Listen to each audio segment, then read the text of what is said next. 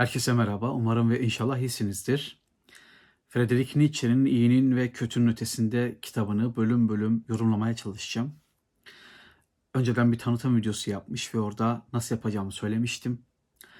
Friedrich Nietzsche'nin Zerdüşt'ten sonra yazdığı kitaplardan biri olan İyinin ve Kötünün Ötesinde kitabı burada. İyinin ve Kötünün Ötesinde kitabını anlatmaya çalışacağım özetlemeye çalışacağım, yorumlamaya, içindeki belli başlı görüşleri, düşünceleri e, ifade etmeye, eleştirmeye çalışacağım. E, bu benim kendi kendime verdiğim bir sözdü. Bir YouTube kanalı kurduğumda bunu yapmaya söz vermiştim kendi kendime. Zaman içinde takipçilere de böyle bir söz verdim. Ve bir yerinden başlıyoruz. Bu bir başlangıç videosu değil aslında. Bunun bir öncesi var bir tanıtım videosunda e, ne yapmaya çalıştığımı, nasıl yapacağımı anlatmıştım. Bir daha kısaca söylüyorum. Tüm bölümleri İyinin ve Kötünün Ötesinde adlı kitabın ki giriş artı 9 bölüm artı bir şiirden oluşan kitabı e, baştan sona muhtelif videolarla, ayrı ayrı müstakil videolarla anlatmaya çalışacağım. E neden tek bir video yapmıyorum? Çok basit bir nedeni var. Çünkü Nietzsche'nin İyinin ve Kötünün Ötesinde kitabı birçok kitabın olduğu gibi çok parçalı bir kitap ve bazen bu parçalar arasında, bölümler arasında bir bağlantı dahi kuramıyorsunuz. O sebepten bölüm bölüm kitap anlatmayı tercih ettim. Umarım altından kalkabilirim. Ve bugün İyinin ve Kötünün Ötesinde kitabının giriş bölümünden başlayacağız. Giriş bölümü üzerine konuşacağım neler gördüm, neler çağrışım yaptı, hangi e, noktalar dikkatimi çekti, Nietzsche ne yapmaya çalışıyor, yani ön söz bölümünde Nietzsche ne yapmaya çalışıyor, neler söylüyor buna bakacağız. Çok kısa bir ön söz olduğunu söyleyebilirim. Sadece ve sadece iki sayfayı tutuyor. E, Sils Maria Haziran 1885 e, olarak tarihlendirilmiş e, Nietzsche tarafından ve kitabı niçin yazdığını, iyinin ve kötünün ötesinde kitabını niçin yazdığını anlattığı iki sayfa. Elbette Nietzsche'nin kendine has o kapalı üslubu, bazı yerlerde tutarsızlıkları, bazı yerlerde duygu patlamaları vesaire hepsini az çok görebildiğiniz bir kitap iyinin ve kötünün ötesinde. Ancak baştan sona titizlikle üzerine durulması gereken bir kitap benden söylemesi. Ancak ön söze geçmeden önce e, size bir iyiliğim dokunsun, bir kıyam var. Bilenleriniz hatırlayacaktır, bilmeyenleriniz de haber olacak. Şimdi e, iyinin ve kötünün ötesinde kitabıyla alakalı e, nereden hangi bilgiyi alabiliriz diye sorduğunuzda ben size iki tane kaynaktan bahsedebilirim. İki kaynakta az çok bilgi bulabilirsiniz kitap hakkında. Biri Nigel Warburton adlı İngiliz araştırmacının ki ben bununla ilgili bir video yapmıştım. Bu kitapların değerli olduğuna dair. Ee, İyinin ve Kötünün Ötesinde kitabını anlattığı şöyle 8-10 sayfalık bir bölüm var. Klasiklerle Felsefe kitabında. İşte bu kitapta 8-10 sayfalık bir bölüm var. Oradan kitapla ilgili belli başlı eleştirileri, yorumları duyabilirsiniz. Tabii ki yeterli mi? Elbette yeterli değil. Ama aklınızda bulunsun. Nigel Warburton, Klasiklerle Felsefede, İyinin ve Kötünün Ötesinde kitabı. Bir de Nietzsche'nin Ahlakın Soykütü Üstüne kitabı da müstakil bir video olarak, özür dilerim müstakil bölüm olarak kitapta var. Bir de, bir de e, Nietzsche üzerine yazılmış en ciddi, en kapsamlı araştırma olduğunu düşündüğüm, ben daha iyisini görmedim.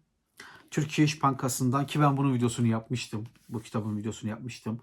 Julian Jung'un e, kalem aldığı Nietzsche'nin biyografisi gördüğünüz gibi kocaman bir kitap. E, 609. sayfasından itibaren 609 sayfa bakın ben işaretledim. İşte burada yaklaşık 40-45 sayfa iyinin ve kötünün ötesinde üzerine yazar kendi düşüncelerini anlatıyor. Çok güzel.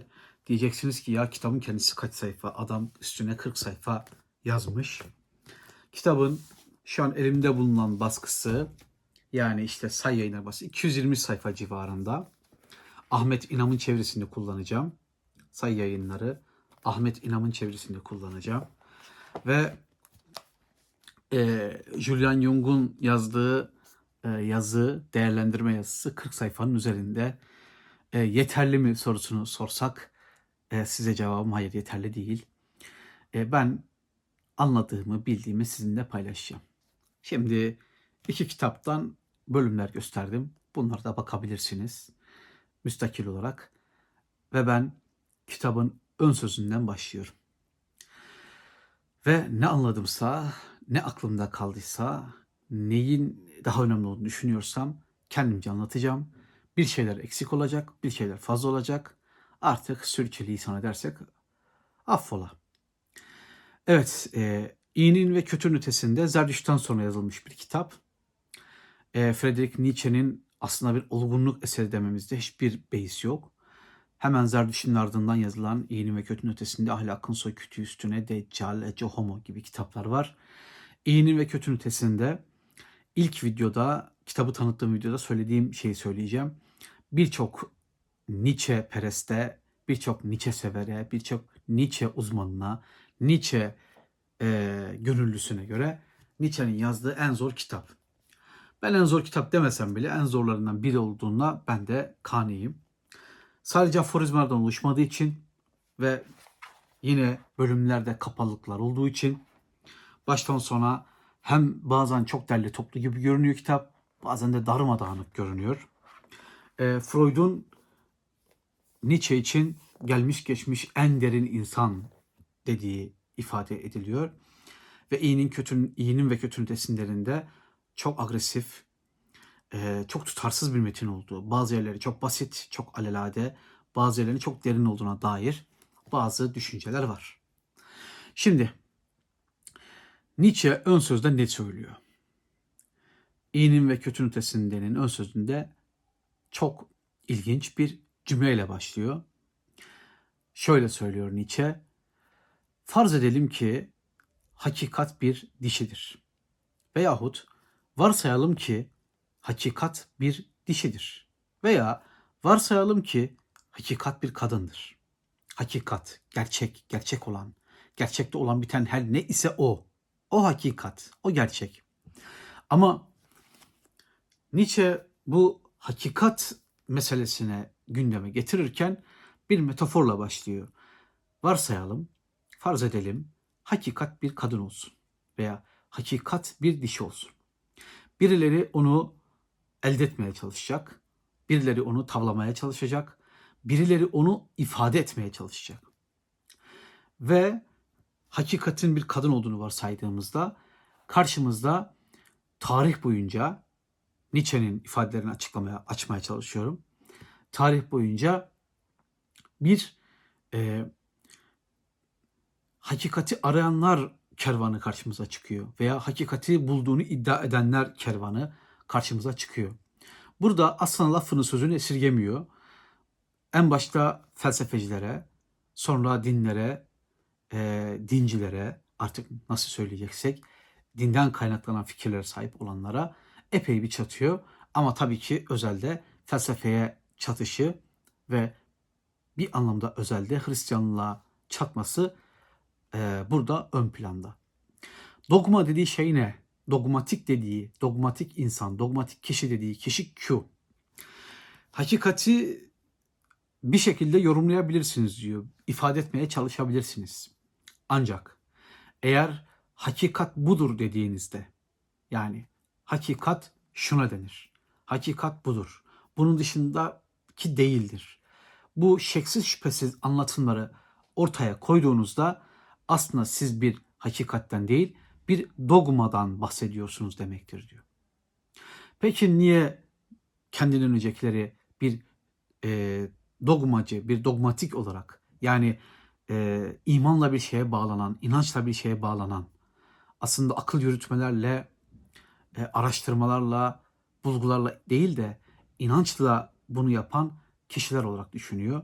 Çünkü e, kitabın birinci bölümünde felsefecilerin yanılgıları bölümünde anlattığı gibi hakikati anlattığını söyleyen insanlar aslında kendinden önceki inançları, kendinden önceki imanları, kendinden kendilerinden önceki fikirleri doğru kabul edip yani daha doğrusu gündemdekini kabul edip o gün geçer akçe neyse onu kabul edip hakikatinde olduğunu ifade etmişler.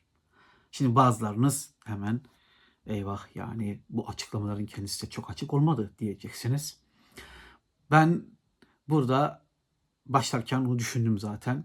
Dedim ki güzel böyle diyeceğim ama izleyenler de diyecek ki ya biz anlamadık şimdi hakikat dogma dogma diyenler falan. Aslında Nietzsche e, lafı en başta isim isim gideceğim. İsim vererek rencide edeceğim. E, ki ilerleyen bölümlerde birinci özellikle birinci bölümde ve sonraki bölümlerde bazı isimler çok ön plana çıkıyor. Ön sözden itibaren mesela Platon'u görüyoruz. Aslında bu dogmacı dediği kişilerin başında Platon var. Bir. Elde var bir. İkincisi bu dogmacılardan biri Descartes. Elde var iki. Üçüncüsü bu dogmacılardan biri Spinoza. Elde var üç. Dördüncüsü bu dogmacılardan biri Kant. Elde var dört. Beşincisi Hegel. Elde var beş.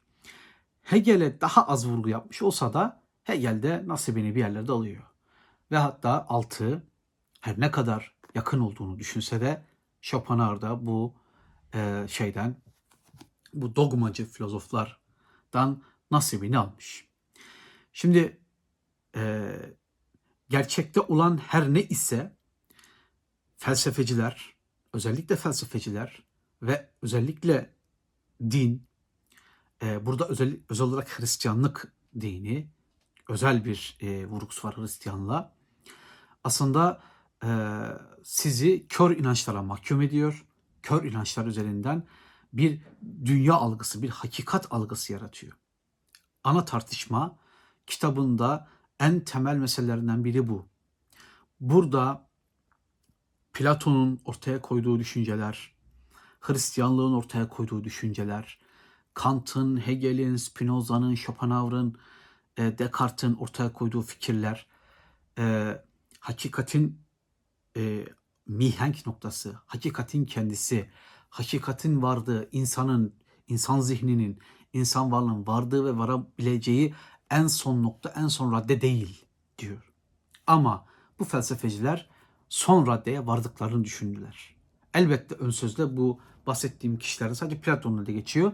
İlerleyen bölümlerde var ama ben ön sözde buna bir giriş yapmak istiyorum. O zaman karşımıza bir şey çıkıyor. E, hakikatin nasıl bulunacağı, nasıl edileceği sorusu çıkıyor. Aslında e, Nietzsche çok net bir eleştiri yapıyor. Diyor ki kör inançlar, inançlar, iman felsefeyi kuşatmış durumda. Benim aklıma bunları okurken Kant'ın e, felsefenin kendini güncellemesi gerektiği, işte bilimsel bulgularla felsefenin birlikte yürümesi gerektiğine dair e, düşüncesi geldi ki kendi çağında epey devrimci bir düşünce.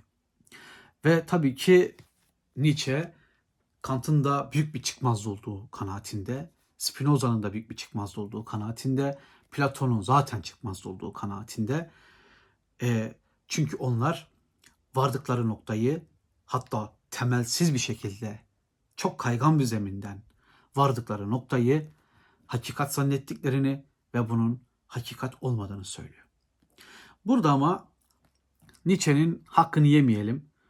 Aslında çoğu insanın gözden kaçırdığı bir kibarlık var. Bir e, anlayışlılık var. Yani aslında biraz şu lafı şuraya getiriyor. E, Platon, Descartes, Kant, işte Hristiyan e, rahipler, işte peygamberler şunu yapabilselerdi e, peygamber ifadesini özellikle ben söyledim. O peygamber ifadesi kullanmıyor. Daha çok Hristiyanlık genelinde konuşuyor. Buna Yahudiliği de katarak söyleyebiliriz rahatlıkla. E, şunu söylemiş olsalardı ben böyle anlıyorum. Ya hakikat bu olabilir diye düşünüyor olsalardı bu kadar sert eleştirmezdi. Her filozofun özellikle bu major filozoflar, büyük filozofların ve major dinlerin tavrı, o dogmatik tavrının çok rahatsız edici ve e, bir topluluğu, bir toplumu, özellikle Avrupa toplumunu e, 2000 yıl boyunca geciktirdiğini, 2000 yıldır onu hastalandırdığını düşünüyor. E, özellikle kör inanç meselesinde bir yere vurgu yapıyor e, Nietzsche. E, kör inançlar üzerinden yükselen bir felsefe diyor. Bunlar ucube anıtlardır, ucube yapılardır diyor. Platonculuğu böyle e, düşünüyor. İşte e, uzak doğu düşüncesini bu kategoriye sokuyor. Bunlar ucube anıtlardır diyor. Yani hakikati bulduklarından emin oldular ve bu hakikati başkalarına dayatmaya çalıştılar. İleride göreceğiz. Özellikle Hristiyanlığın Avrupa'ya yapıp ettikleri konusu uzun uzadıya tartışılıyor. Şimdi şöyle de söyleyebiliriz. Aslında Avrupa'daki az çok e, elit, seçkin diyeceğimiz insanlar Platonculukla, Platon'un fikirleriyle hastalanmış. Avamsa Hristiyanlığın fikirleriyle hastalanmış. Yani hem felsefe hem kör inançlara bağlı olan felsefe insanları hastalandırmış. Hem e, yine kör inançlarla ortaya çıkmış olan Hristiyanlık insanları hastalandırmış. Ne yapmış?